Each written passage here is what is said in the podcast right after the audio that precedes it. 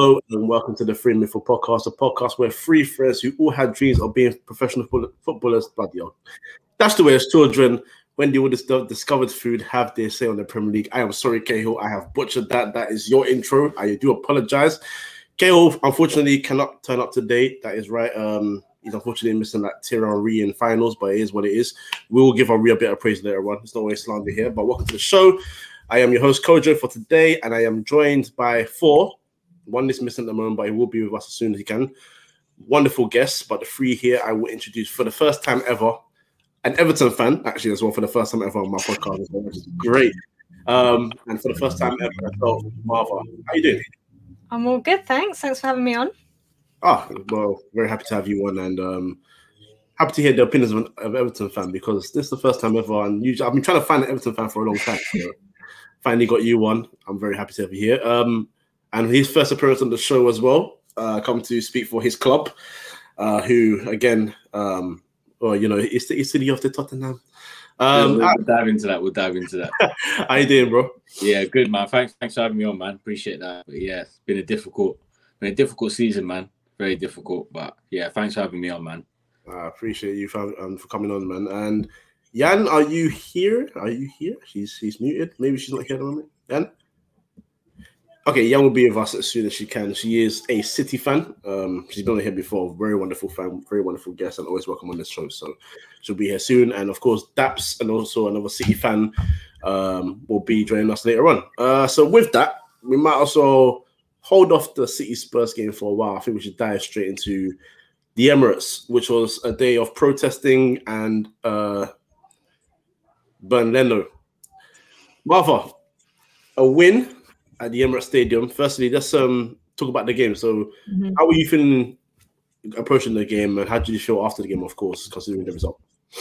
Approaching the game was a bit of a weird one because we obviously haven't won at um, the Emirates ever, and we haven't won at Arsenal since like the nineties. So you go in obviously not too confident, but given what our run was, given that we hadn't won in like six games, the way Everton have been this season is just when you think we're out of it after like a big slump, we managed to find a way. So I had a kind of feeling that was like, I don't think we're going to give this up just yet.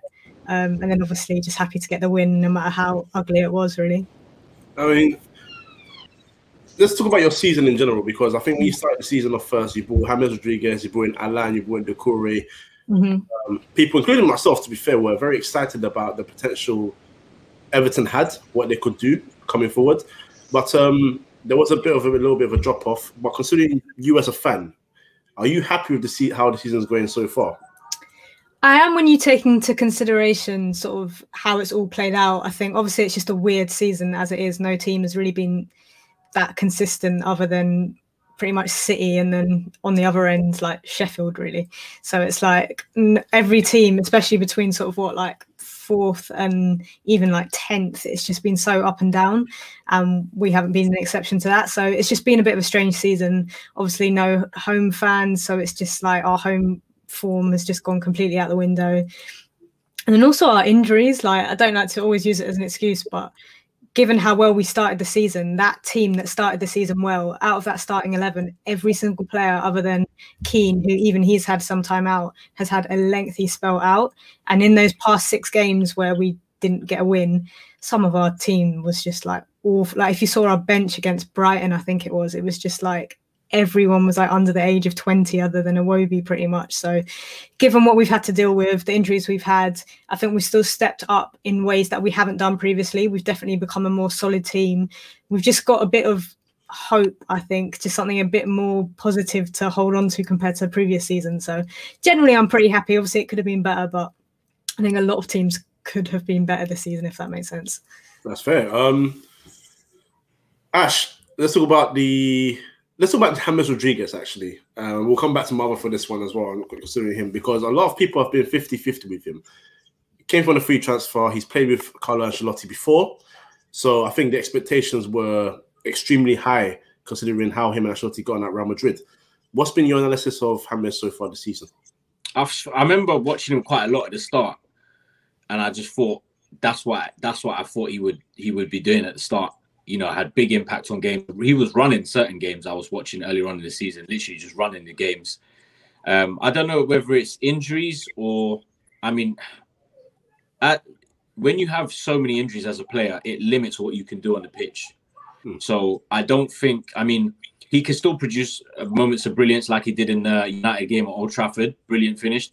That's that's what he gets. But in terms of like ability to control games, we need to realize as fans, like when you have certain injuries, it really limits us. What as to, it really limits you as a player in terms of what you can do. So I don't. I, I personally feel that it's down to injuries, which is which is not really made him hit the heights that we would have thought this season. But yeah, I, I think he's been. I think he's been. He's been. He's been good for Everton. He's still one of their key players. Marva, do you agree with that assessment? Yeah, I do. Obviously, like he had he kept kind of having weeks out as well where we didn't really know the extent of the injury and stuff and it was starting to see like oh okay this is why we got him on a free and other clubs weren't like fighting for him in the same way but he's definitely been a key signing for us even so like to that assist at Anfield um, like Ash said, like the finish at United, like, and just when he comes on, we've just got so much more creativity, and that's just something huge we've been lacking. So, like, you know, I don't think he would be a top player for other clubs uh, in the Premier League, but for us, it works because we just need someone who can come on with that flair of creativity that we've been missing so much.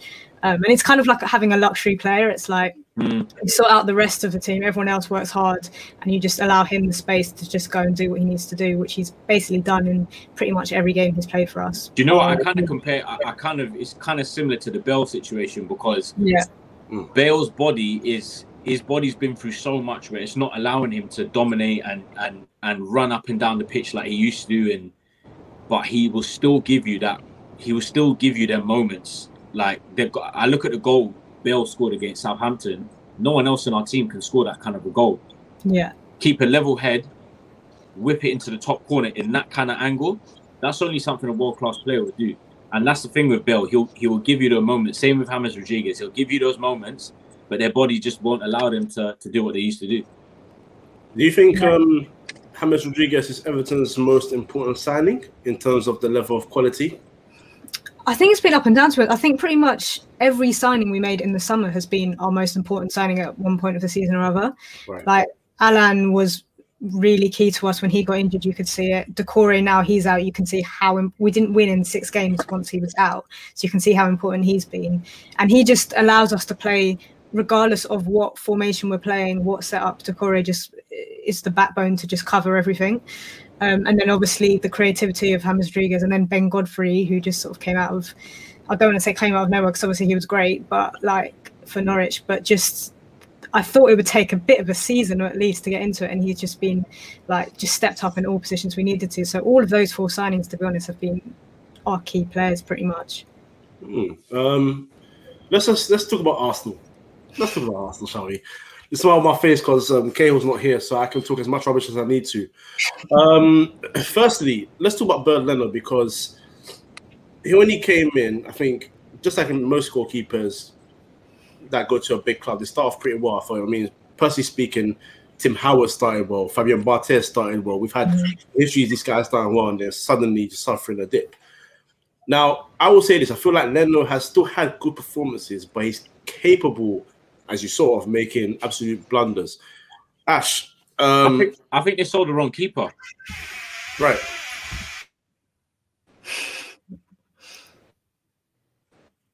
Peter, continue, continue, continue. Go on. Yeah, I, I was. I, I think they sold the wrong keeper. Like you said, Leno's a Le, Leno can can sometimes be a brilliant shot stopper, right? Hmm. But apart from shot stopping, from what I've seen, there's not many other good things about him in terms of commanding in his area. Poor, right? In terms of ball handling, I haven't really seen too much to make a to make a proper judgment. But when I see commanding of his area, poor. Like he, ma- he makes he makes silly mistakes and uh, Martinez, Martinez for me has been the best goalkeeper in the Premier League this season. Mm, okay. If I'm doing my Premier League team of the season, he's he's my goalkeeper. I think they sort of. I, know some. I know some Arsenal fans are going to say, "Yeah, it's a bit reactionary," but you, you judge from you judge you judge from what you see, right? And some of them will say about. I, I don't know. I, I I never remember watching Martinez too tough for Arsenal. I don't think I've ever seen him play for Arsenal, so I can't really judge on on what he's actually done at Arsenal as uh, per se. But yeah, I'd, I I think Lena, I think Leno's a, a mediocre goalkeeper, man. If you want to get to that next level, I don't think he's the guy because Imagine when you're playing in the Champions League, and you're playing in you're playing in games where you're you're the pressure is higher. Yeah, Mm. it's a different ball game. So it's a different ball game. I, don't- I don't I don't think he would be if if he was my if he was my club's goalkeeper, I'd I'd, I'd be I'd be wanting him out. Do you, do you think he improves with a better defense? Because I mean, we know Arsenal's defense has been a bit. No, You say you say you say that, yeah, but at the end of the day, the guy's making basic mistakes.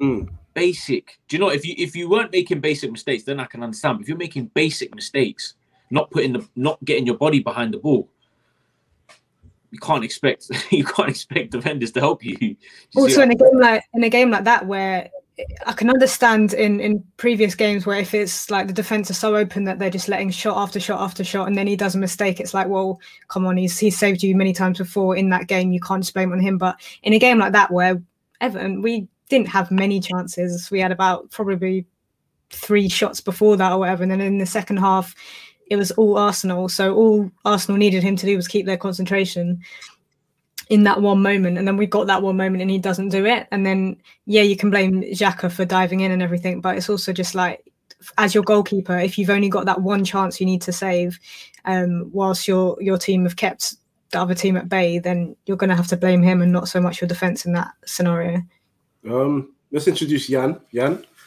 how you doing? Hi, yes, I'm thanks. How are you? I'm good, thank you. Good, thank you. Um, let's let's finish off on Arsenal quickly. I'm, I'm enjoying the slander right now.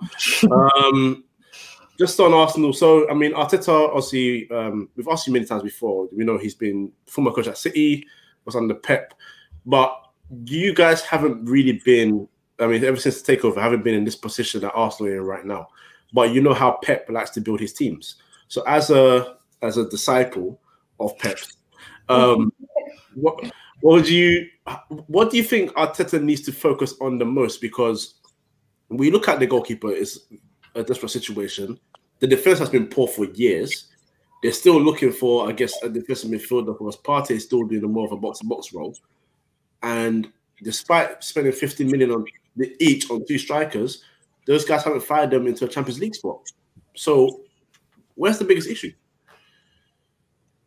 Um, gosh, I think the job for starters is a bit too big for Arteta. Um, I think an experienced manager would probably struggle at Arsenal right now with the squad that they have. So for someone who isn't experienced, I think it's way too big a job for him. Um, I think they need they need a rebuild. I think they've got some good quality young players in there. They've got Saka, they've got Martinelli. I think he's quite young. I don't know how old he is, but I'm assuming he's young. And then they've got, you know, um, what's the one? Um, Emil Smith Rowe. So they've got some good players there. Um, but yeah, it's, it's a hard one because they bought Partey, who is a great player, um, not doing as well as he was doing at Atletico there. Um, so I think it's it's difficult. It's difficult. Um, he started off kind of focusing on their defense, and they were quite good defensively at the start of the season. That's sort of gone the opposite way now. So I think they're having problems at the front and problems at the back, and then problems in the midfield. So it just seems to be like there's no part of their squad which seems to be clicking correctly. Like we've seen it with Man City. We've always had good attackers, good midfield, and our defense was always the problem. I feel with Arsenal, it's like every section there is a problem. So I, d- I don't really know. I think it's going to be difficult. They're going to have to, the owners are going to have to invest. Maybe they'll listen to the protests and they'll go out there and invest a little bit more. Um, but yeah, it's difficult. I don't, I don't even know what they can do, to be honest. see, see the way I look at Arsenal, yeah. I look at them at their defense, mediocre. Gabriel, Mm. he's not as he's good. He's not as good as them fans make out to be. Yeah. I look at left left back, left back Kier- Kieran decent. Yeah. Centre back pairings. These guys will these guys will produce for you four, five, six, seven games. But Mm. these they're these they're not good enough. Bella, Hector Bellerin, Cedric, not good enough. I look at their midfield. Xhaka, he's been he's been an important player in recent months, granted, but he's not good enough. Elneny, Mohamed El Sideways, he's not good enough. Yeah. Thomas Partey, I think I think Thomas Partey, I was a big fan of him when he was at Atletico. So yeah, so I, I wouldn't say he's good enough, but I look at their forwards and I think these guys aren't performing to their ability, right? Right. And I struggle when I when I, I, I see Arteta and I struggle to understand what are you trying to build with this team. And then another part of me is like the players aren't good enough. But then I look at the forwards, I just I think I think the problem at Arsenal is both. I think Arteta is not the right man for the job, first of all. Right. Two, a lot of the players are not good enough. I think it's a, it's a bit of both. It's not one or the other for me. Yeah. And like Jan said, way too soon for Arteta. You can't you can't go you can't you can't go to Arsenal as your first ever job being the head coach of a football club and your first job is at Arsenal. Nah, man. Do you know what? Even if he joined straight after Wenger, I think they still had. I think Sanchez at that time. They still Mhm. had some players, but I think now, like the position that they're in, I think Pep Guardiola would struggle to get them into that with that squad. Do you know what I mean? And- Yeah, hundred percent. Yeah. So, yeah, it's it's difficult. I mean, I mean, you look at Xhaka, basic mistakes, Mm. basic. Yeah, K- Cahill, Cahill agrees with you guys. He wants to answer now real quick. and it's funny because he's, he's messaging through his dad's YouTube channel. so Yeah, that's and like, like I said, yeah, like I can't, I can't see what Arteta's trying to do with his team. I can't see Mhm. consistency in the way he's trying to play. Right, some of the decisions that he's made, you can't defend those. So I think he's too inexperienced for the job. That's just, that's just it. But I want to, I'm going to ask this question to Marva because I've been thinking this for a while and I haven't really wanted to say it out loud, but it's starting to get into my head. Are Arsenal still a big club? I mean, I mean, in the there's- context. to be i mean they i think the fact that they won the fa cup last year still keeps them somewhat in it i think if they hadn't you'd s- be questioning them a lot.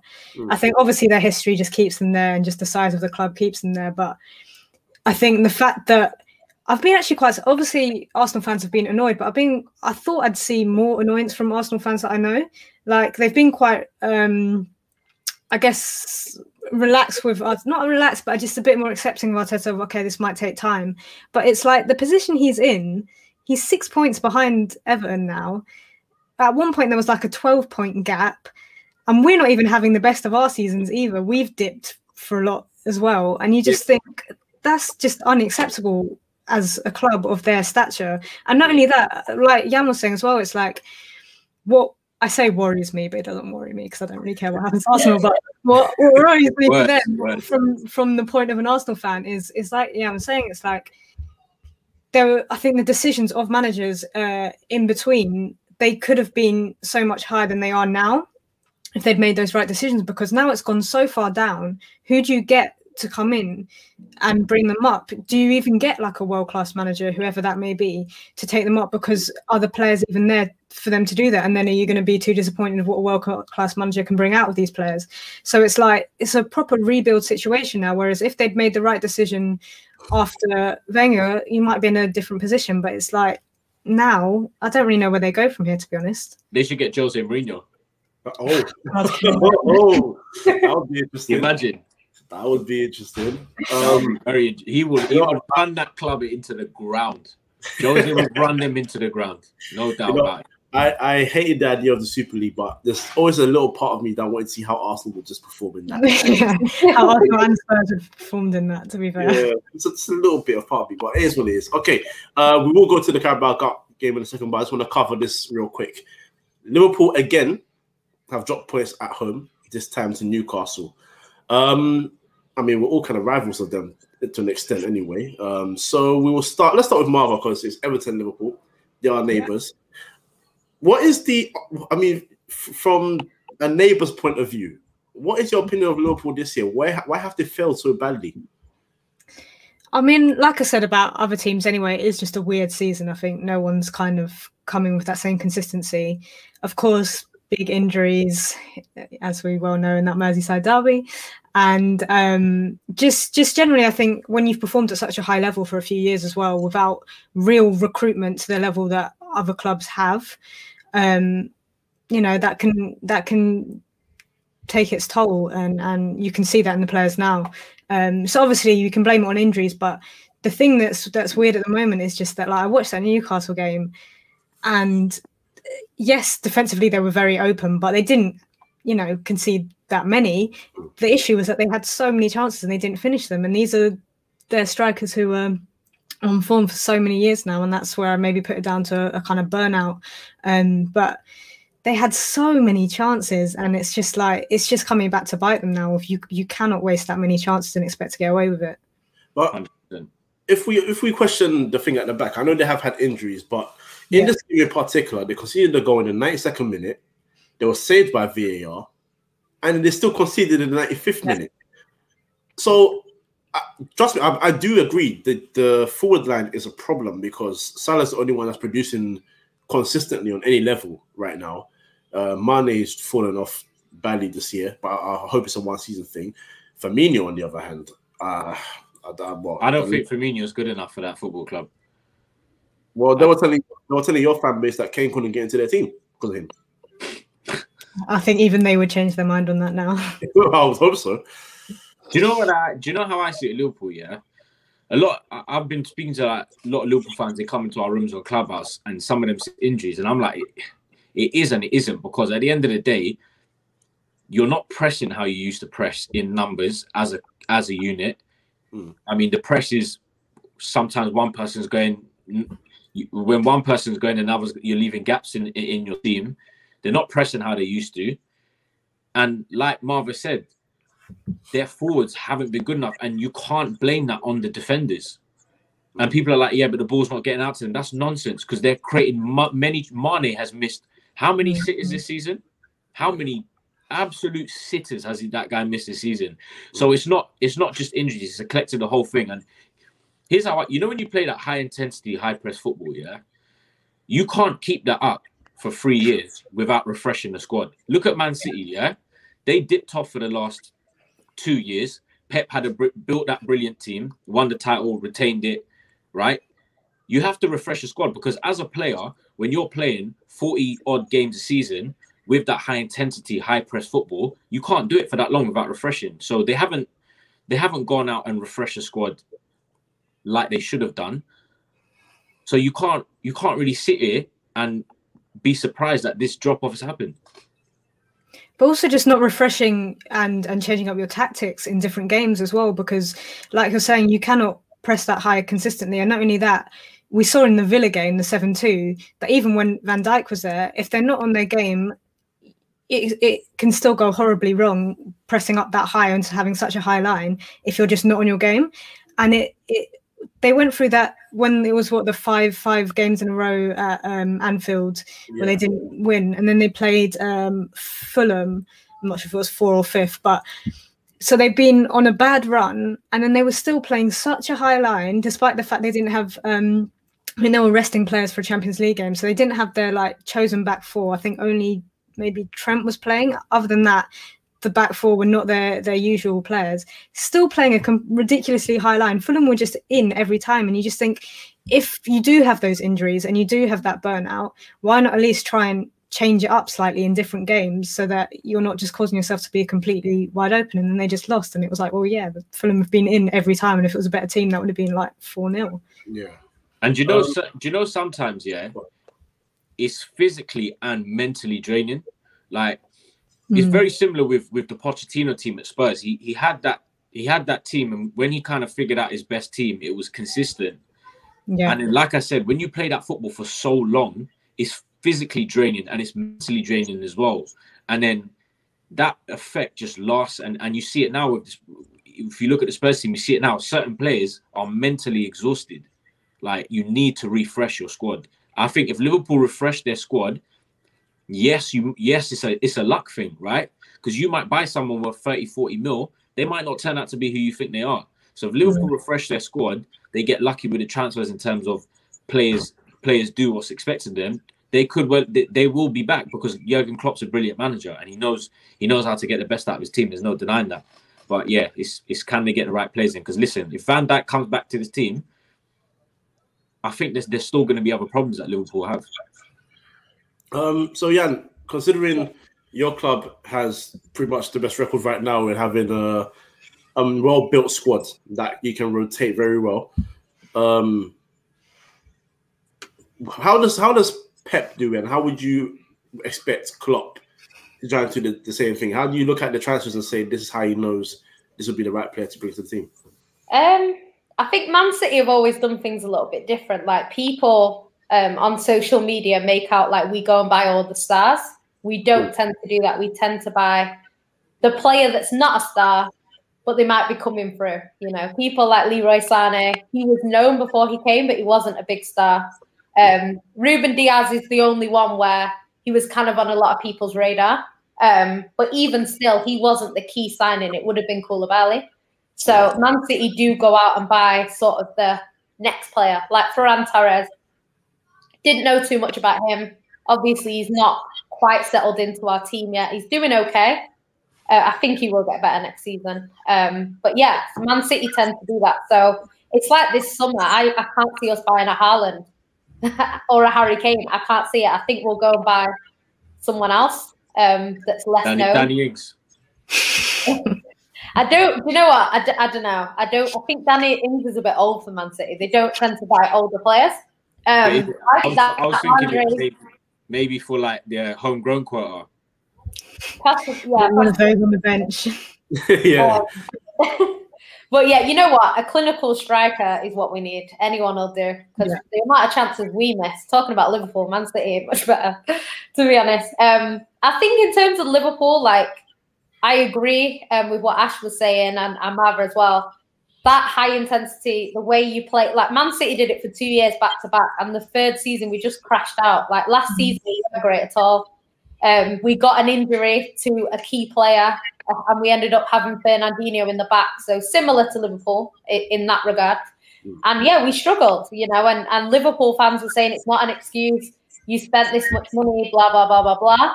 And I was just saying, like, I wouldn't expect Man City to, to go back to back to back in a title. It's difficult, you know what I mean? Um, and yeah, it's one of them things. I think obviously they don't have as big a squad as us, but it's just it's interesting with Man City because people slate us for spending loads of money, and then they complain that our squad is better than theirs. And it's like, where do you think the money's gone? We've we've spent so much money so that we can rotate because we played 53 games this season already. You know what I mean? So and we've got we've got how many left? We've got five left in the league. We've got two left in the Champions League, possibly three. I'm hoping three. Um, you know what I mean? So we've got seven to eight games left. So it's going to be 60 games this season. So you can't play the same team week in, week out for 60 games. You know, it's unrealistic. So I think Liverpool do need to improve. I think they got quite lucky with Jota because Jota just slipped in and he was just perfect. I know he's off form at the moment, but he was really, really good. But even his injury, you could blame that on Klopp because Yeah. Klopp played him in a pointless game where they didn't need to win and he got injured in that game. So I think there's, I know Liverpool fans um, have said a few times that Klopp has made some interesting decisions this season. But yeah, you can't fault him as a manager. I, I expect him to come back fighting next season, um, and I expect them to be up there. I think they will buy players. They've already looking at a centre back. Um, they just you just got to be a bit careful with that Van Dijk injury because some players come back fine, like Leroy Sané, and other players are like Benjamin Mendy. Benjamin Mendy's not been the same since he's got the same injury, so they Yeah. have to hope he comes back the same Van Dijk that went off. You know, so I don't know. I think they've had problems before Van Dijk though, because that seven-two he was on the pitch. Yeah. Exactly. So I do think they had problems before, and it's just it's hard to maintain that level. I think they need to refresh.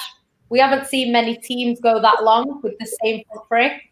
Man City, you know, we've had Aguero as a constant, but we've changed it a lot. You know, he's had Negredo, he's had Tevez, he's had all these different players. So yeah, I think I think they need to change it, and I think they'll be back. That's what. Um, let's just address Newcastle quickly. Just quick one on them, um, because I was thinking they were gonna go down. Because anyone that's heard me from day one of this podcast knows I have no belief whatsoever in Stephen Bruce. I call him Stephen. Um, but That, that's a Man United legend. uh, as yeah, as a player, fantastic. As a manager, uh, uh, you know, uh, as my favorite manager says, I prefer not to speak. If I speak, I'm in big trouble. You don't want him Um, after Ali. Pardon? You don't want him after Ali. Uh, no, You should have him on back. He's in Wait, it. wait. He's club Did you say, did you say Jose Mourinho is your favorite manager? Yeah. yeah, I, I love him. I'm not even I'm not even bantering you. I Did you love love him. him when he was at United? I did, you know. Oh my god. No, but but but no, no. Trust me, I was with the fans saying that he had to go, but that would never He be loves his personality. Bro, he was Yeah. running your club to the ground. Listen, bro. Listen, United fans are. His are treatment of certain no, no, players no, no, no. no. Uh, we'll, we'll talk about Mourinho later on, but trust me, all I'm gonna say is this: United fans are spoiled, and he brought them trophies, Mhm. brought them what they were asking for. They knew what was coming. Yeah. They asked for it anyway, and then when it happened, they bitched and moaned. They ain't got anything to complain about. They got what they wanted. They finished second. They can shut up, and that's including me. You know what I'm saying? you, know, you know what the funny thing is? Just quickly before before you want to move on, yeah. Most United fans that I've spoken to, and I've asked them the question: Do you look back on his time and do you look back on the trophies he's won with fond memories? They all say no. Oh yeah, because of the, because of the football. But then I'm like, you're you're saying that, but when the full whistle, when the full time whistle went, you're all screaming the house down like we won the Champions League. So don't come and give that energy. You're liars. You're liars. Like you were happy, and if he won the title, he would be would be hearing won't be hearing the end of it. So that's it. But anyway, um, this is just Newcastle quickly. Uh, they've done well this season to stay up. Actually, I think they are certain to stay up now. Um. Marva, what what do you think they need to do next season to try and avoid this drop? Because I mean, I know my answer is get rid of. Well, get rid of Steve Bruce. I mean, yeah, I, I, I do feel for Newcastle fans because there's so much in the media as well for them about just saying like, well, what what more do you want? What more do you expect? Kind of thing. And it's just like they've got an owner who just sort of messes them around. Their their manager, they the kind of bar for him set by the media is basically, oh, but he you're not relegated. And it's like, as a football fan, you want a bit more than that. You want some enjoyment. Luckily, they're getting some enjoyment now. Obviously, um, so Maximin coming back in is is huge, and if that's one thing to hold on to him because he obviously just is just levels above a lot of their players. I think if they can hold on to Willock, maybe some few players like that, getting a few more like that, then hopefully they can. Again, I'm saying hopefully. I, I don't care, but they they they might be able to do better. The only problem is that my vendetta against Newcastle is that they're our bogey team. We just always do something stupid against them. We've Oh, the two two in the where we had it was Oh. two 0 in the ninety third minute last season. Oh yeah, wow. We've Yeah. just had everything always happens against Newcastle, so we've kept them up essentially. They got six New- points of us this season. Newcastle, So as long as haunted us as well, man. Haunted. yeah, I've so as long as Everton and Spurs are in the, the league next season, then they've still got a good chance of staying up. To be honest, So, like, I've- they'll get I've- 6 points off of us. I've always looked at it like I, I want them to get relegated. Just go. Just stop embarrassing oh, us. So- Yes, man. Like every time they haunt us, I never forget that one 0 at White Hart Lane with Tim Krul. That the the, the oh, amount of saves that this guy made, it was unbelievable. And, and I'm talking saves from point blank range. Yeah. I forgot And- about your last day of the season one as well. Last day, this that one haunts me. The, bro, Forgot about that one. That might be worse than Everton, to be fair. we had already been relegated, and they beat us five one. And listen, even even this season, yeah, they nicked a. They got. We let Joelinton look like. I've never seen Joelinton play like that in his life. Yeah, even earlier on in the season, they got that. Yeah. that they got that handball from Eric Dier that was never. Oh, a yeah, yeah, they yeah, have yeah. my club so many times. So when I saw them this season, I was like, please get them out of this league. get them out of this league. Yeah, I feel And you you. know what? It's sad to see Fulham go down, man. Because I think I think Mm. they're, I, I don't think they're going to survive. But I don't want to. I don't want to see them go down, man. They got too many players in that squad that I like. Yeah. Like, wait, hold on, wait. I need to actually, you know. I need to actually address that. Like who? What, What- in Fulham? Yeah, as in, I hear these things about you know people like them, but I'm like, for what reason? Uh, I like Anderson, black guys, Yeah. innit? Anderson, Anguissa, Lemina. Uh, Lookman. Lookman. I like. I like I Lookman. like Lookman. I think Lookman's a baller. Um, do you know what? Harrison Reed is a good is a good player. You know, I like Harrison Reed. I like the I like the way they play football. I like the way that they try and go about things. I think Scott Parker's a bit a bit new to this thing, so he's going to learn from he's going to learn from his mistakes. But if he stays with them, they'll be back up again. Like uh, no doubt about. But they, they've got some players in there that I, I like their team. Oh, that's fair. That's fair. That's fair. Um, I just have to point out that my team did not lose to Newcastle at all this season, so I am I'm feeling good. You know, still get Bruce out of here. Um, all right, let's address the uh the final. Let's address the final, shall we?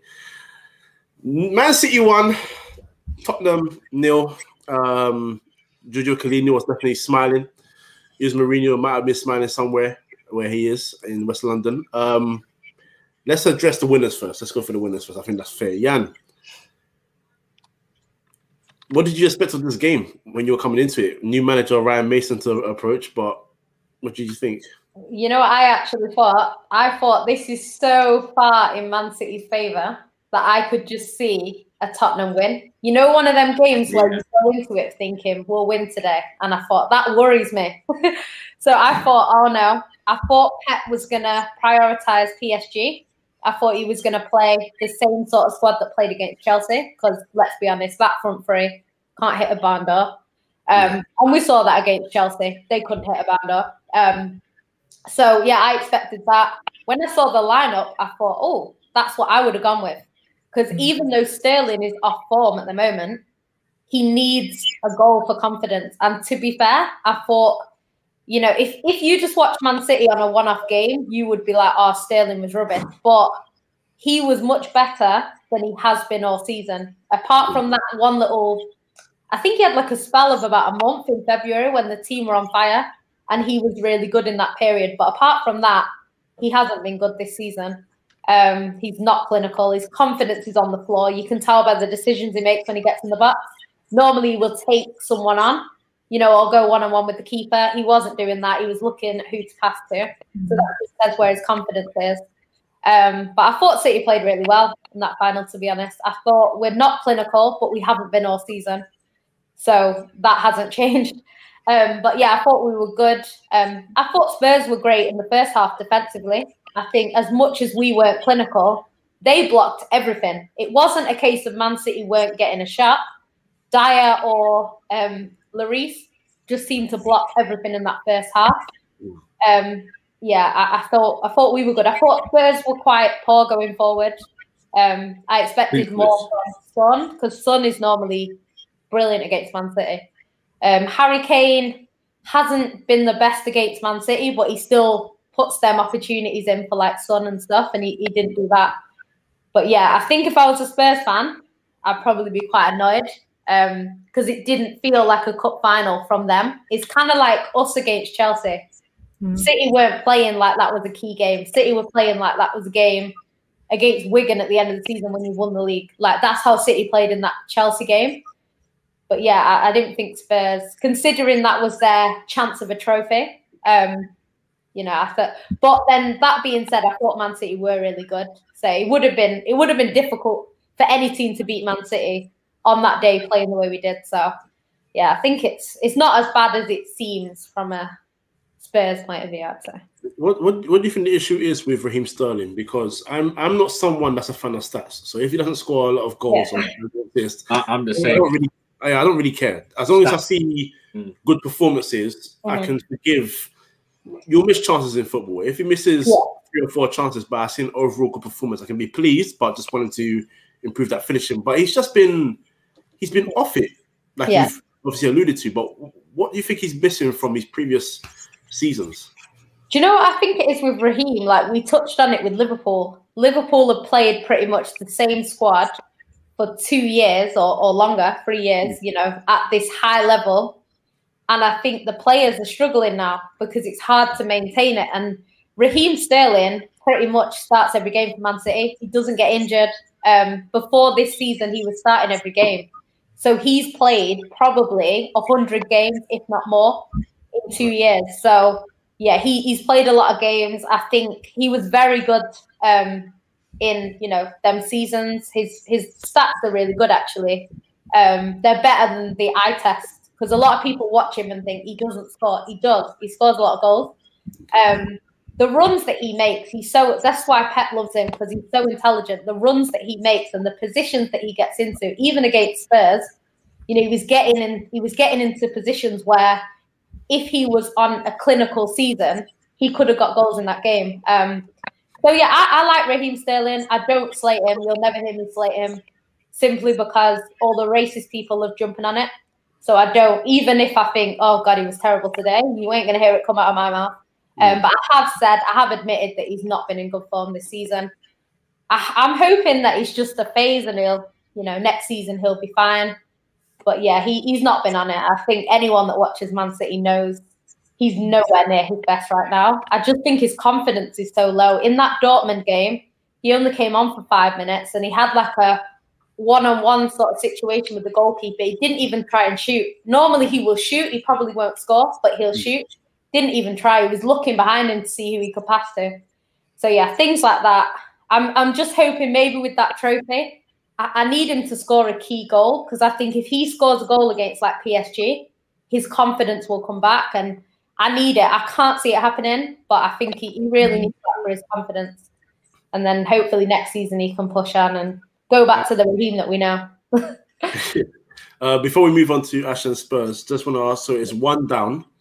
Um, Chelsea beat you in the FA Cup, so it's so far a, a trouble. I I would just like to say my team won the FA Cup, not the League Cup. So my trouble, my treble, shamelessly, my trouble was a bit down. Yeah. But regardless, um, that's one down, two to go. I think the Premier League is pretty much in the bag. You need six points. The most United can Yeah. get is um 82. You need two wins, 83. It's so it's sewn up. You will get two wins within the last whatever games we've got left of the season. So I'll, I'll count that as two. The Champions League, the trophy that has eluded you for well, since you've been taken over. I've been PSG is your opponent. How confident are you approaching this game? Uh, I can tell by your face it's not. It's an easy game that PSG. no, I'm joking. Um, I, I don't know. Man City. The one thing that I can say for Man City is we performed better in the Champions League this season than we have in the Prem. I don't think Man City have had the best league campaign, even though we're probably going to win it.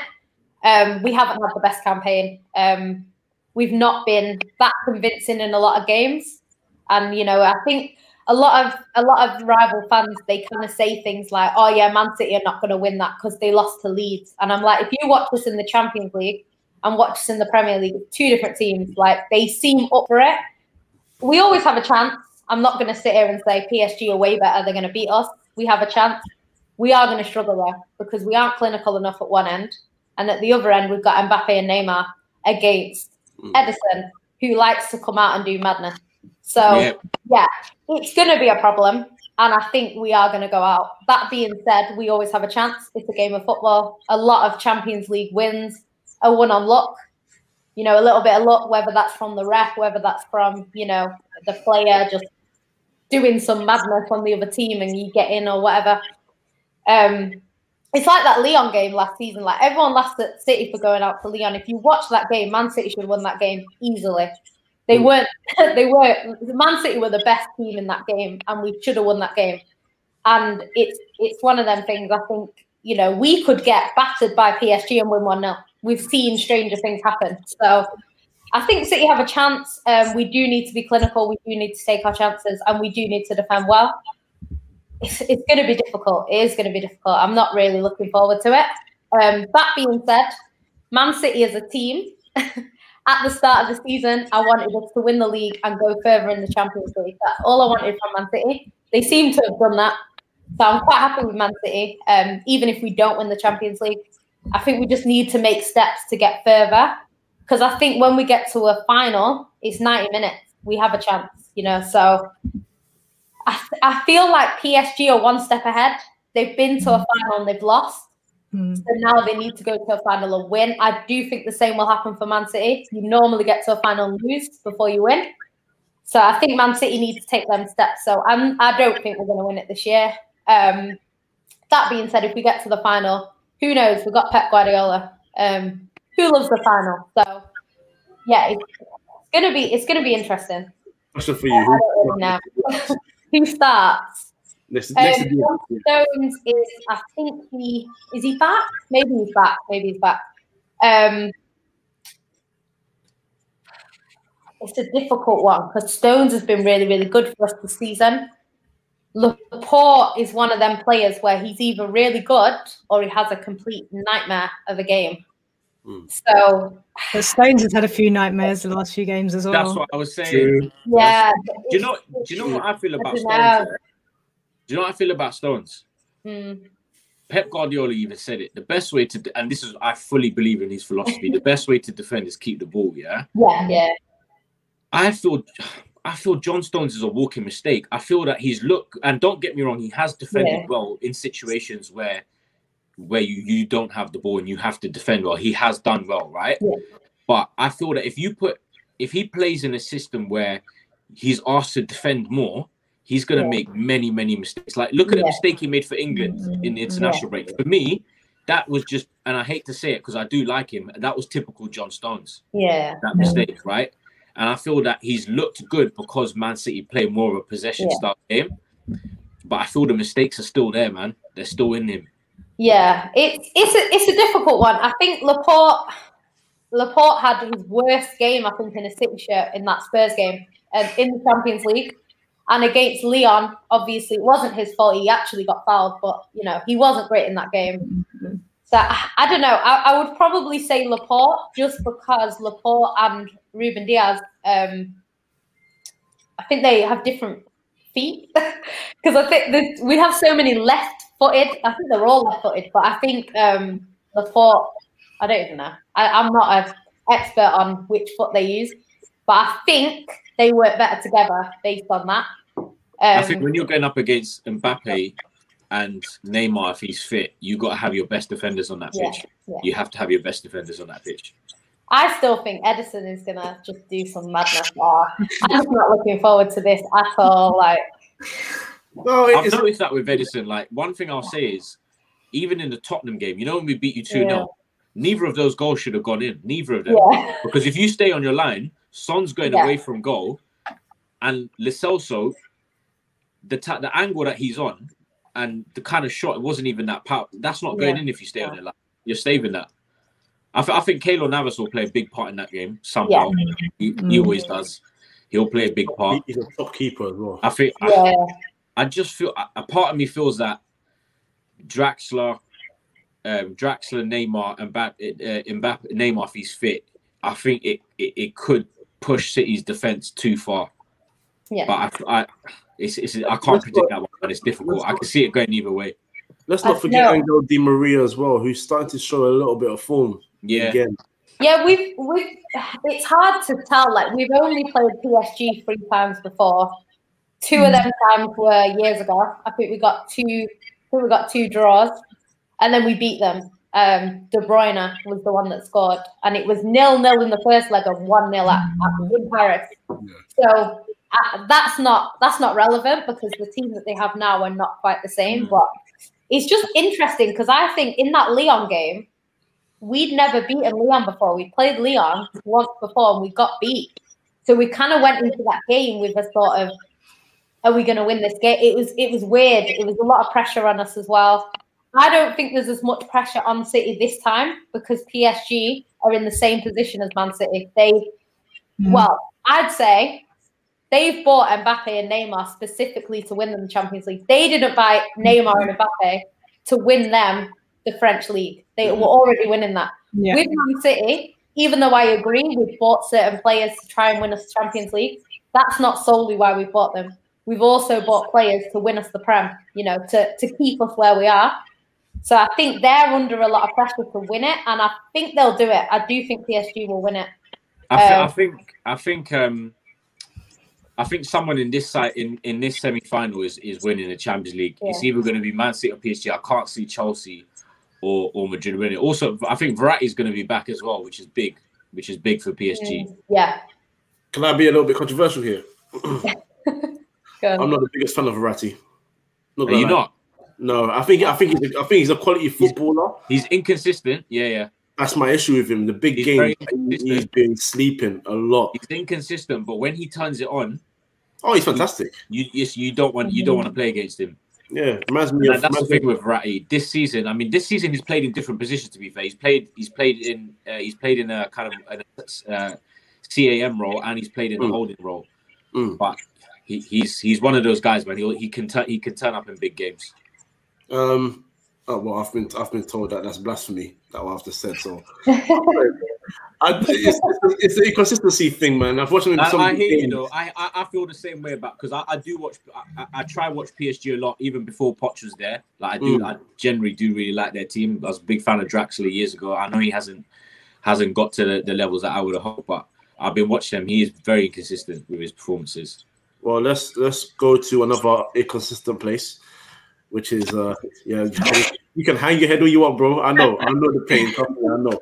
Um, I don't even know where to begin on this one. Um, we'll start with the lineup. How about that? Okay, Ryan Ryan Mason's selection and approach. Like I've I've been critical of Ndombele. Yeah, I've been very critical of him. I've I've questioned his mentality. I've questioned his fitness. Um, I've I've questioned him a lot. I, the the the he's got an abundance of talent that I will never doubt, right? But at the end of the day, he is our best midfielder, and this is our biggest game of the season, right? We're not in a top four race. I don't want to hear it. We're, we're not there because the ball is not in our court. If the ball is not in your court, you are not in the race, right? You are relying on other teams to win. And when they, so you're relying on other teams to lose. And when they lose, you got to take advantage of it, which is something that we don't do a lot, yeah? Hmm. So he's got to be starting, first of all. Lo Celso shouldn't be on that pitch. I can understand Harry Winks for the fact that we're, we're not going to be on the ball as much. So Harry Winks, yes, he doesn't have a lot of quality, but he's got legs. That boy will run. He will make tackles. So I understand putting him in because Sissoko, that, that guy can't move, man. He can't move. Yeah. So I understand that, but in Ndombele, that's a terrible decision. Mm-hmm. Substitutions, you took off Lucas Moura, who, in my opinion, was the best Spurs, apart from my opinion, best Spurs players on the pitch. Hugo Lloris, Toby Alderweireld, and Lucas Moura. You've taken off Lucas Moura, who's the only player trying to make things happen, right?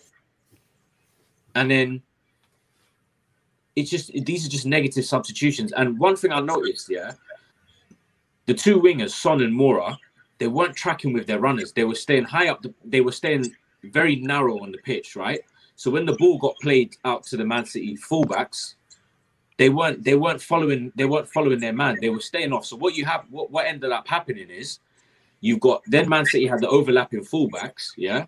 When they had the overlapping fullbacks, you've now got two v one. And what was happening is the midfielders that were in the wide positions were getting dragged out wide to cover to to to, to make up the numbers because you had two on one. So right. it, it was either Højbjerg going out to the right, or it was um, uh, who's it was Lo Celso going out to the left. Then you had spaces in the midfield. Both midfielders are getting dragged out wide, and I think that was a tactical instruction because it doesn't make sense as to why, as a winger, you wouldn't track your runner. So I thought we was always on the back foot and we was light in midfield. Højbjerg was running around, going out wide, leaving gaps in midfield. Same thing with Lo Celso. And uh, yeah, like like like Jan said, the defender Toby Alderweireld, that was a brilliant performance from him. Yeah, Eric Dier, yes, he misplaced a few pass, few few passes here and there, and Gary Lineker, Gary Neville was trying to play down these blocks, and I'm thinking these are big blocks, like, I, I and I just feel that usually, even when we play this stick back football, forget this justice about Jose, man. I, I'm, not I'm not having that. Listen, uh, people are saying, "Oh, you shouldn't have sacked Jose." I'm not having it. Yeah, I'm not. Really?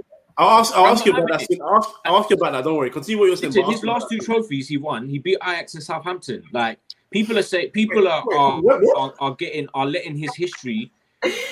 You're not looking. People that are saying about this about history, you're not looking at the context of our season. If you look at the way we're playing, there's no morale in the team. The players don't back the manager. You can see that from the performances.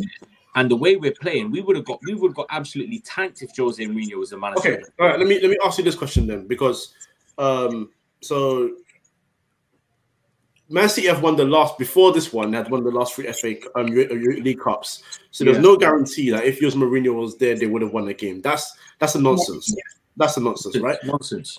But I will also ask this question: Do you not think and I know about how the season's gone, but in a one-off game where it's a final and things can happen, do you not think it would have been potentially better to have gone into a final with someone that has a record of winning finals as, instead of someone who is essentially very new to this level because he's been with the under 23s, but under 23s, yeah, Guardiola is a whole nother level, different kettle yeah. of fish. I, I hear you. Would have been better to just go to through this final and then get rid of him rather than sack him and then give Mason that cracker? I hear you, and the answer is no. And I'll tell you why. Because if he wins that trophy, the cost to then sack him is six times the amount. Right? If we sack him after he wins a trophy, 30 million. You sack him when we were outside the top. If you sacked him when we was outside the top, if you sacked him when we was outside the top six, Right. it, it's I think it's six million, right? So at the end of the day, would you would you want to put yourself in a position where you couldn't afford you you, you wouldn't be able to you couldn't afford to sack him? No. And going back to the game, yeah, what I was going to say is, although that one thing that I didn't like it when it got to our final third, that's when I expect us to press them because I understand I don't expect us to press them high off the pitch. Yeah, I expect us to get at them when they're in our final third. Don't don't sit back and allow them allow them to, to pick the passes that they want to pick because they will do it because they've got the players to do it. You need to get at them. You need to be more aggressive. We weren't we weren't aggressive in the final third. And one thing, usually I can always say this, is that going forward, counter-attacking, we're good. We were absolutely toothless. Toothless. Mm. Son, that's the worst game I've ever seen him play. And Son, yeah, I've been getting onto him all season because since the Arsenal game when we beat them 2-0 at our ground, he's been non-existent. And that's three months, three or four months ago, yeah. He's been non-existent. And I saw times in that game, he's afraid to take people on. He's getting the ball. He does that thing where he does a little shimmy like he's he does a little shimmy like he's gonna he's gonna take you on on on the on the left hand side and he just turns and passes the ball sideways or backwards. And I'm thinking, this is not the son that I, I know. Mm. The son that I know is taking it onto his left. That's what he loves doing. I mean, he was misplacing passes all the time. Like, I mean, here's the, here's the funny thing that um that comes that always comes to mind when when Son plays and Kane doesn't. When Kane doesn't play, Son always steps up, and Son's always there scoring the goals. He's always there uh, putting um uh, putting the final ball away. But as soon as Harry Kane comes back in the team, he magic. I mean, who, who did you play last week? Where he scored like two goals. One was given offside, and the other he uh, scored.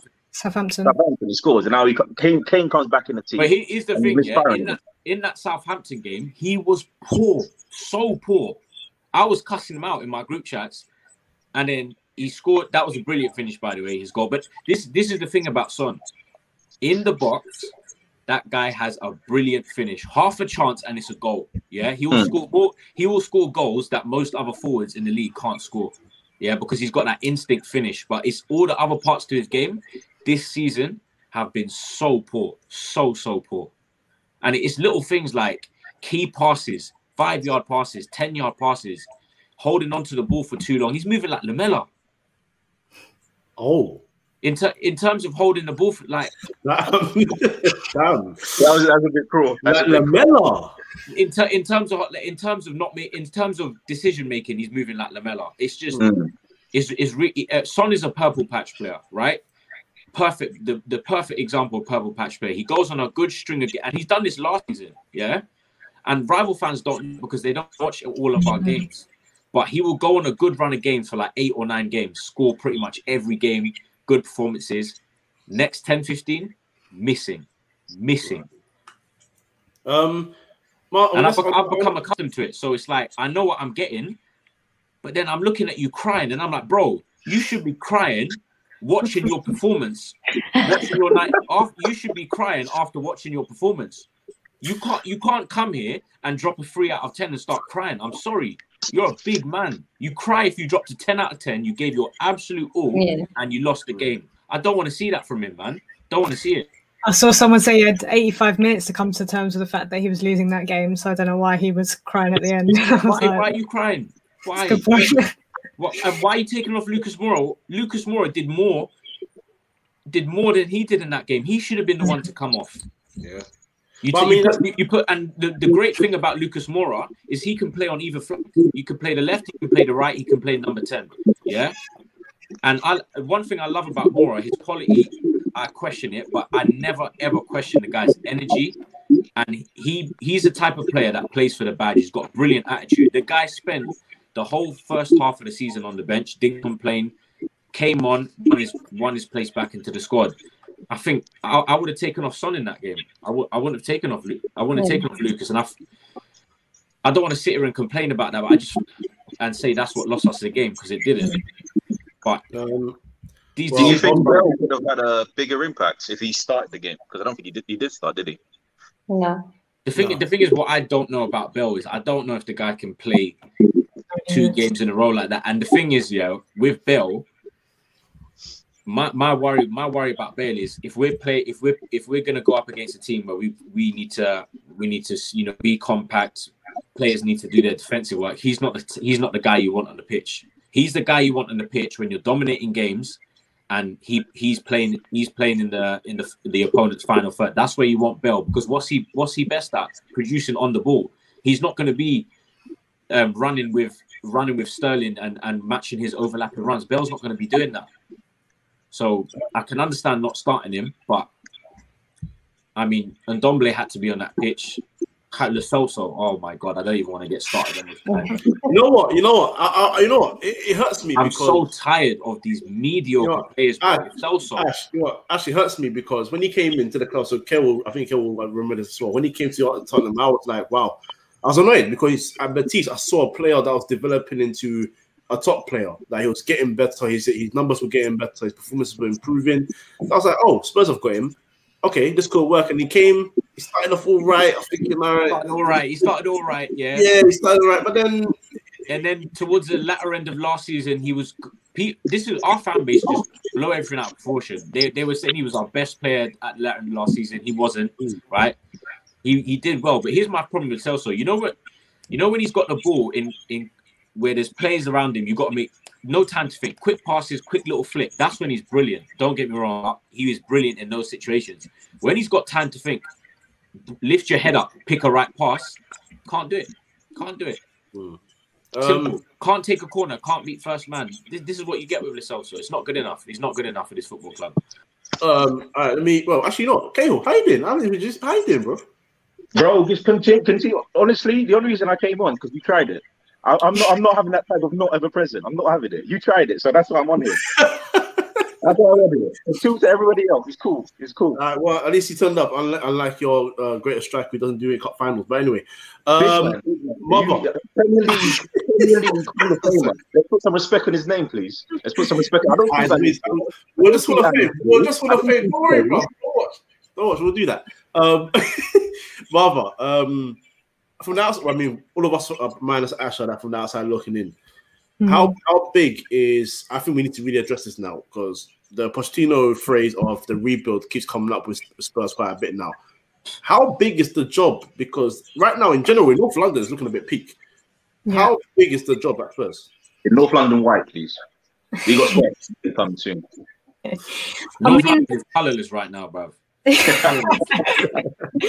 Haringey Borough is uh, leading North London. Um, yeah, like it's it's big, and the thing that I don't get, I, I get what you're saying, Ash, in terms of the, the business decision of saving the money of um, getting rid of getting rid of Mourinho when they did, but you bring in Mourinho knowing all of this. You bring him in knowing you're going to spend a load of money on him, knowing he's going to cause problems, knowing you're probably going to end his contract before the time's right, and you're going to have to pay out a load of money, and you bring him in to get that trophy that's why he brought him in and didn't keep with Poch. So I do just still find it mad, as much as I understand and why he's done it to save himself the money. But it's like if you bring him in with all of that baggage to then not get the trophy and sack him the week before Mm. Final, it just seems mad to me because I'm like, like you're saying in terms of the tactics of, you know, the wingers not being able to track back and, and pressing too high. And it's like these are basic things that a manager who's just been with the team for a long time, who has experience at that level and in finals, that you just think, just give him that game. I think you would have had, a, obviously, you can say would have, could have, should have. You don't know what would have happened, but I just think for a final, you do need a manager who's managed. And I think I still find that a bit just crazy from given that that's what he was brought in to do was to win you at least the League Cup Mm. and he's got you there and then you sack him there. So it's also just that thing of now going on from there. Okay, you've tried the Mourinho thing, you don't have a trophy. So it's like now where do you even build from that? Because if if you had a trophy with it, but okay, you know, it's still the bad feelings, it's still the players who haven't turned up, and we've got to rebuild all of that, etc. But you have a trophy that okay, you've at least combated some of that mindset. Harry Kane, Son, these players who want to win a trophy will at least say, All right, we've won this one thing, let's move forward. But now that there's not that either, it, it is Nah. going to be a rebuild. And to hold on to Kane as well, uh, it's going to be a, a And, and the thing is, it's like all these players come out and say, "I want a trophy. I want to win a trophy." Show it. Show Yeah, it. yeah. No, I agree with that. I agree with that. It was it, it was a gutless performance from every single person, bar Alderweireld, Lucas, and We Rick. we had that with Lukaku. There was that um gutless. that that semi final against United, and he was there. He was in the press. I think his like agents and stuff were in the press talking about you know needing a trophy at Everton, and it was like you were in a semi final. You had about three one on ones, and you didn't score. So Show, yeah, like- show it. Like yeah, yeah. No, I, so I do agree with that, but it's it's it's going to be a big job. Whoever whoever takes it on, and that's the other thing. When when Poch was fired, it was a bit like what, but then. Oh, they brought Poch- Mourinho straight away. It was it was planned. Whereas this is like, is it planned? They know who they've got next. Was it just literally to save that money of not having to pay him the trophy bonus, etc., etc.? It's like if that's the only reason to fire him, and now you don't even have a plan of who to bring in, I would be worried. If if you were Harry one Kane, one of the other reasons is there's there's a big kind of there was a big so we played Everton on the Friday, we drew. Jose Mourinho Yeah. got sacked Monday Monday afternoon, late um I think early I think it was like around one o'clock you got sacked, yeah. His sacking wasn't just because of that Everton game. His sacking was because there was a major bust up in with him and Daniel Levy. Jose hmm. Mourinho wanted to rest wanted to rest key players in the Southampton game for the final. This is my biggest problem with Daniel Levy and why I want him out of the club, hmm. right? He he wanted Daniel Levy had, had completely disagreed. He has too much influence on the club, and he said no. Top four is more important, and this is my problem. The expectations from the top are not there, and that's why we are perennial losers because our expectations are to get top four. So Daniel Levy saying no, top four is more important. I want you to play the best players in against Southampton. And Jose Mourinho turned around to him and said, "Well, seeming as if you've got it fig- all figured out for yourself, why do you need a coach?" That's what got him sacked, right? So if that conversation, I mean, if Daniel Levy, if Daniel Levy keep keep leaves the footballing stuff to the footballing people, like you Yeah. should do when you when you've never worked in football in your life, then then maybe Jose would still still have been manager. So, like I said, all the problems at this club is down to two things. It's down it's down to poor recruitment, number one. Right, I'm not gonna I'm not gonna sit here and just criticize Levy. It's down to poor recruitment, and it's down to Daniel Levy. How, who are you? Who are you to tell? Who are you to tell? I mean, you're saying top four is more important. The ball's not even in our court. It's not in our Yeah. court. Makes Oh, no this, sense. is, this is the second time that Jose Mourinho has been told something else by board members. Because when we wanted Alderweireld from your team, we were told that we had Chris Smalling. Now he's saying that we must get a trophy, and he's being told, no, you have to concentrate on the top four. And you're right, the ball is not in your court. Um, Jan, Mhm. if you were Harry Kane, what are you saying? Are you out? Or, or well, Kel's saying dip. You know what? I'm saying dip, where a color similar to this, similar, similar to this. You know what? Someone- Someone actually mentioned it. 2005. What was that? That's Arsenal, more Arsenal, yeah. More Arsenal 2005, 2006, that colour. I don't know what you're talking about. yeah. Yeah, yeah, I don't care about that club, man. Come on, my club. I think, to be honest, like a Spurs fan, I can't remember who it was, they mentioned it, and it might be a good point, you know. Sometimes, like, it might be worth selling Harry Kane from a Spurs point of view. Because if you sell him, you're going to get big money for him. English, he's got a few years left, you know. Um, so you can sell him now probably for big money. He has been the best striker in the Prem. So you can sell him now. Um, and then buy a group of players because we've seen it like there's been teams in I think the World Cup is the best example of this, where you have a team full of like world class players, but they just don't click. You know, like Argentina should have been doing better than they were with Aguero and Messi, if we're being honest. But because the whole team didn't really click together, they didn't get that success that they probably should have got. And I think with Spurs, they've got sort of Harry Kane, who's like world class, and then they've got a lot of players that are kind of average. They'd probably be better off doing what like Leicester have done and get a group of players that work together. And then you know you might have a chance. Look at Jamie Vardy; cost a million pounds. He's come in and he's just killing it, you know. And that there are options available that are not the top, top, top players, but they could come in and work well as a team and get top four, you know, or get something like that. So Like, I, even- I don't know. like it Liverpool. worth him. Even like Liverpool, yeah, Yeah. they sold Coutinho. Yeah. They didn't. They didn't want to sell him, and it's the same with Kane. We don't want to sell him, but they sold Coutinho. That allowed them to buy Alisson and Van Dijk, and they won the Yeah. league. I'm not saying we're going to sell Kane and win the league, Yeah. but what I'm saying is, it could be for the best. And I look at Kane and Son, yeah. let's let's have it right. Most players, there there are a lot of anomalies, but the majority, the vast majority of players, five years is is is re, is usually how long someone performs at a high level in the Premier League, Yeah. right? Because the intensity of the league. Son and Kane have been here for more than five. Son's Son's just over five years. Kane is a little bit longer, but I feel that they've they've given their all. They've given us their best years under Poch. It hasn't worked out, sadly. So I can't listen. If if the money comes in, I would take it. And like Jan said, you know, Son and Kane, that's that's probably 200 million between both of them, right? Son about 60, 60 70, Kane about Kane's about 130, right? 130, 140, right? So if, if the money comes in, it's very tempting to take it and say, look, 200 mil, add on the other Deadwood, Dele Alli, Harry Winks, Sanchez, Aurier, Lamela, you could get yourself 250, 60 mil there. And and and the thing is, people say you got who's going to replace Kane. You don't have to get someone to replace Kane. Get someone that will score 15, 20 goals a season. You buy other players around him. Timo Werner is Chelsea's top goal scorer this season. Right? They've got other players that chip in with goals. They don't score a lot of goals, but they're not relying on the same pattern. And that's what we've been doing for too long. So it's not about replacing Kane. It's about getting other players that contribute. We've had we've got like five goals from midfield this season. Our centre backs, one goal. Fullbacks, one goal. That's poor. Yeah, that's poor. Four. I feel like There's Spurs. is that you mentioned earlier. Sorry, there's a player that No, was go ahead. mentioned earlier that I think is too good for his team. That could maybe join the Spurs, and that's Saint-Maximin. Like if you could get someone like him, he is quality. Like I think he's so good. Like Is the way qual- he, is it- It's his end product for me. I'm product, yeah. I'm gonna say that. yeah, but what Brilliant he does in the the ball, middle. I seen him um, the other day when he was playing against Liverpool, and like there was about five players around him, and he came out with the ball. And I just thought, like, if he goes under maybe a better coach, I just think he could be a good player. But not even just him. Like, there is other options. There's options Yeah. abroad. Like Man City, I think they're not going to go and buy Haaland. They'll go and buy like Andre Silva, who apparently is 30 to 40 mil, and he's he's putting up big numbers. Like players like that that you can get for 30, 40 mil. You get someone like Yeah. that, he's 25.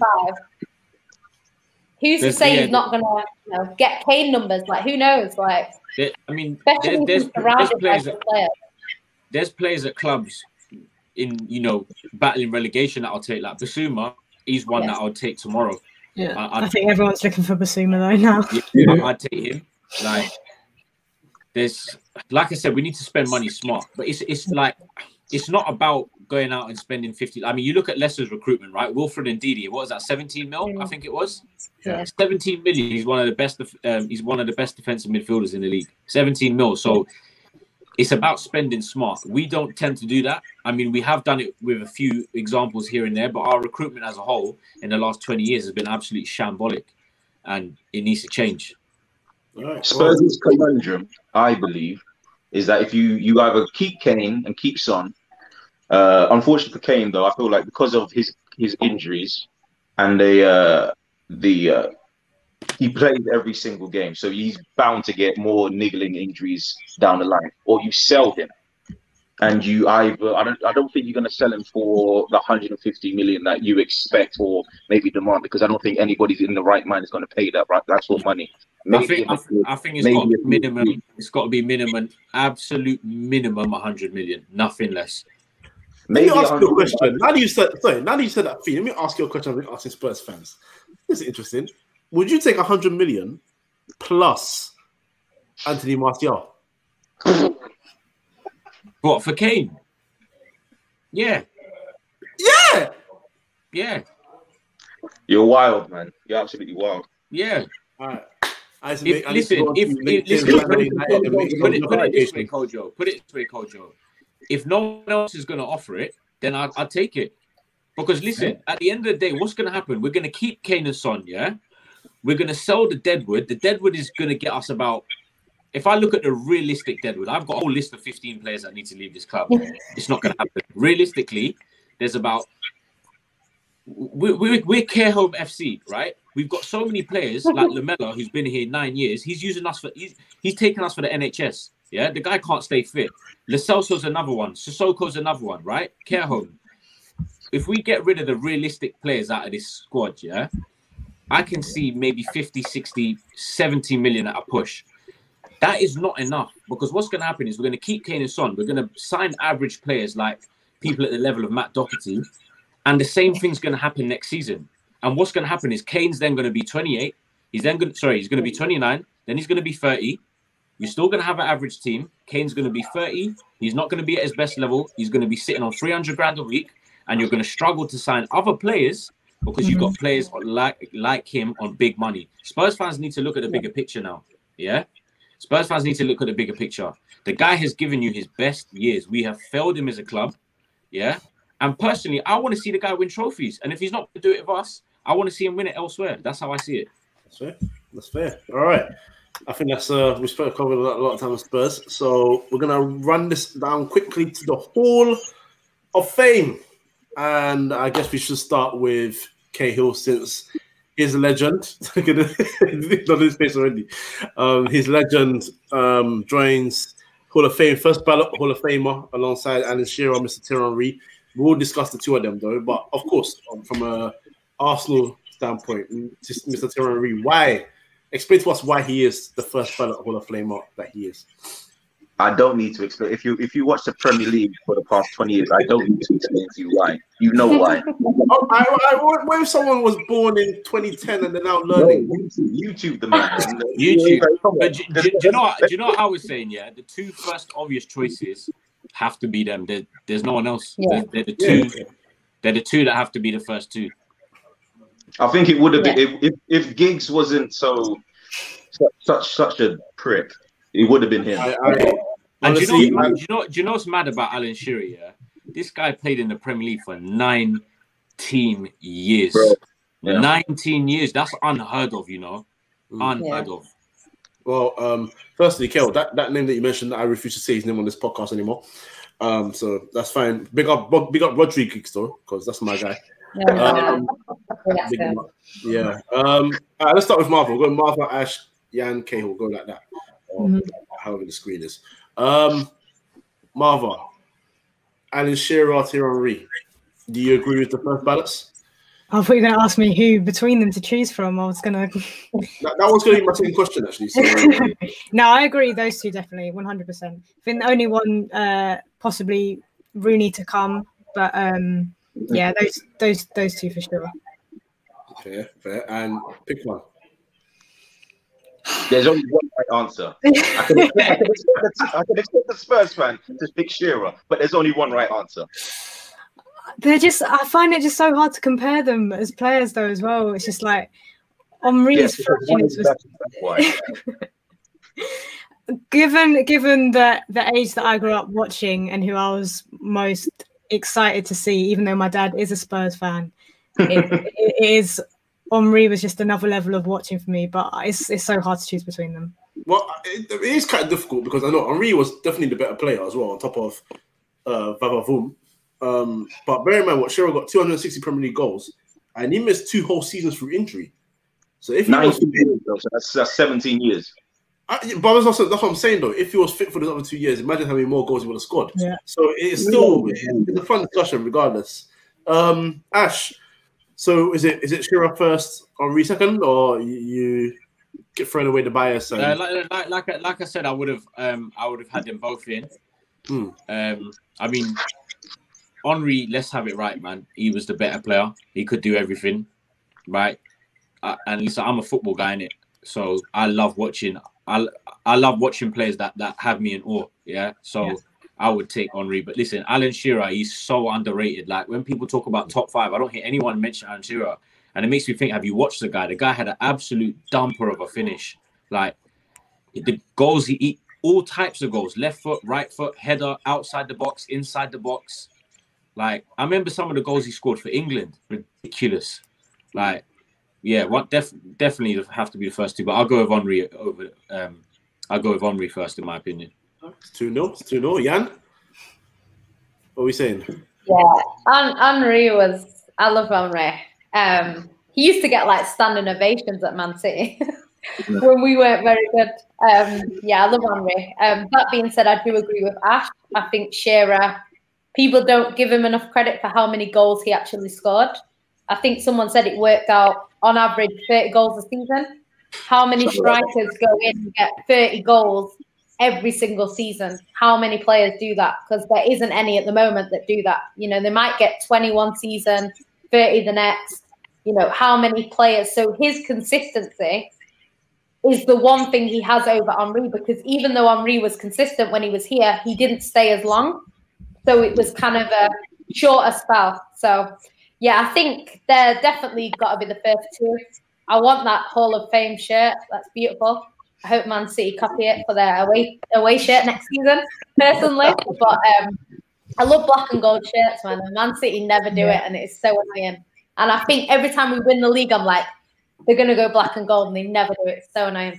But yeah, um, beautiful. But yeah, I, I love Henry, man. Henry is is is that guy. I'm hoping that Aguero eventually gets in this Hall of Fame. By the way. Oh, Aguero What? definitely. I think when he retires, Aguero, Aguero's already cemented his Yeah. name in there. yeah. Has. Once he, once he retires, he's in. He's in there. I think that's a certified Hall of Famer. Uh, Cahill, I wonder. you have to follow. You have to be retired by 2020 currently, so he'll get it eventually. But Yeah, Oh, yeah, okay. five five years down the line or something like Yeah. that. Uh, Gail, Yo, we speak on Shearer. Speak on Shearer because Henry, we know we know how you feel, but speak on Shearer. How do you, what do you think about Shearer's achievements in the Premier League? I mean, it's, it's one of those things where yes, he scored all those. Actually, no, I'm not gonna. That's wrong way to start it. Um, he scored a whole. bunch- He scored a whole bunch of goals, and they were all fantastic. I think technically, people don't rate him because he wasn't that skillful on the ball. But there was there is no player in world football today that has a better better shot technique. Every single shot he had, top bins. It don't matter. It doesn't matter. It was clean. It was clean. No no striker in in maybe world history had a cleaner shot than Alan Shearer. The thing that was a shame is that he went to Newcastle instead of Manchester United because we all know that he would have he would have won a whole bunch more titles than what he did, and he sh- and the goals that he scored, kind of similar to Harry Kane, should have earned him more titles than what he got. He only got, I think, the Premier League was the only trophy He, in he his got it. He got it at Blackburn. Yeah. didn't yeah Blackburn. Yeah, yeah, he won it. Yeah. He? Kenny Dalglish was their manager them times. Kenny Yeah. Dalglish, yeah. Last, year, I think United had to lose, and they did. They looked against West Ham for them to win it. Um, but yeah, man, it's one of those things where if he if he went to a club which won a whole bunch of more trophies, he would have been clear, but he didn't. So Do you think that's why he doesn't get the respect that he probably deserves on a, on a higher level because he was at his Newcastle, which they, yeah. And I mean, if you're a- if you're a young like if you're a young kid and you're coming in and you're learning about certain players that you didn't see, things will come into it. I think that's what Harry Kane's got to be careful of because he could end up saying where he has this fantastic goal record that he's probably gonna beat a lot of these records that are there. Mm. But if he hasn't got the trophies to back it up, there will be Mhm. fans that are young to have watched him that will say, "Well, what did Harry Kane win?" And then when we say, "Oh, he didn't win anything," they'll be like, "Well, I'm going to put Henry It's, I'm going to it's, put it's legacy, in it? It's it's legacy. Like your le- your Yeah. legacy is yeah, you can have goals, but your legacy is is by trophies. Yeah. Yeah, I feel like with Shearer though, let's not get it twisted. He went to Newcastle to win trophies. They were in, they were there and thereabouts when it came to winning the Premier League. They got to an FA Cup final, which they lost to Manchester United. I think they lost an FA Cup semi or so with to, to us or something like that. So they were they went there to win. He went there to win trophies. It just didn't happen. Um, here's a comment from uh, Yeah. Views. I believe this is Leon. Shearer doesn't get the respect simply because he wasn't pleasing on the eye. It's as simple as that. But old school people Yeah. will recognize the achievements. Mad goal scoring record. I completely agree. Um, and yeah, I agree with that. I mean, you're talking about the highest Premier League goal scorer in history and arguably the greatest Premier League striker, or not even striker, player we've seen, period, in Premier League history. Um, you know what's a crazy? Do you know it's a crazy thing about that? If you add all of Shearer's goals and all of Rooney's goals together, Messi has scored more in You're 400 and something less games. It's madness. Mad. That's- that's like- saw- I saw that Mad. You know yeah, madness. As for that guy, as for that guy, yeah, as for that guy, I've said he should be a Hall of Famer of all leagues because he's destroying everyone. People were like, "Oh, can he do it in the Premier League?" Well, he just beat off everyone, every big Premier League team in Europe. like against the top six. against Exactly. Premier League teams. If you compare his record against Premier League teams compared He scored more goals against the top six than Yeah. Harry Kane. yeah, Yeah, yes. from abroad. that don't make sense. It Different don't gravy, make The guy's a demon. The guy's an absolute demon. Um, but yeah, all right. Um, I think we can end it up there. Uh, just want to thank our guests for joining us. Obviously, Daps couldn't stay on because his connection was a bit up and down, but he did say thank you for letting us on, and he's um, said thank you to all of you guys as well for joining him on the show as well. So I will plug him at the end. Uh, Marva, where can they find you? uh, at Marva MSK on Twitter and Instagram, and then um, I've got a YouTube channel too called From N4 to L4. Nice, nice, lovely. I'll put that in the bio as well because I missed that YouTube channel. Uh, Ash, where can they find you, brother? um, at man like Ash Nine as it is there um, on Twitter and Insta. Um, also, um, guys like and subscribe and follow to uh, Never Foul, a part of Never Foul. I'm a host of the Tottenham podcast, which is called Views from the Skywalk. Uh, got another episode today, uh, eight thirty. Um, yeah, that's where I am. I'm part of the Never Foul team, so shout out to those guys as well. Wonderful. Yan, it's Yan City. Where can they Yeah, you you? can find me on It's Yan City on Twitter. Um, Yan City ENT on YouTube, and I'm mainly on Sarcasm City. So subscribe to Sarcasm City podcast. You'll see me. Awesome, awesome. Um, when you win the title, I'll invite you on the week after so you can let the celebrations die down and they can come on and relax. You know what I'm saying? Man, so let your celebrations let, let, let, let it let it marinate for a bit. Yeah, let marry. You know what I'm saying? Yeah, because when they come on too quick, yeah, it, it hurts me, man. I can't hack it right now. I'm watching the Liverpool mess. Just The rest of us can't deal with that level of happiness either. It's, it's, it's too much for the rest of us. Nah, I- I'm a miserable git. I can't do it. So Yeah, there I'm you go. uh, Kale, where can they find us? This is us, role reversal. Now, not on no, this guy. You can find us on the Free Midfield podcast on YouTube. That's where you're watching us right now. Free Midfield uh, on Twitter, SoundCloud, Spotify, and Apple Podcasts. That's right, yeah. And this has been. You? That's right. I've been on it. I'm ever present. Forget, never present. I, I, I mean, you turned up late, so I mean, I'm still on this podcast, so don't. It's ever present. Late cool, on. Yeah, present. Right, cool, cool. All right. Uh, thank you, everyone, again for joining us. Everyone that's been watching, thank you for joining us. And uh, this has been another episode of the Free Midfield Podcast. Good night.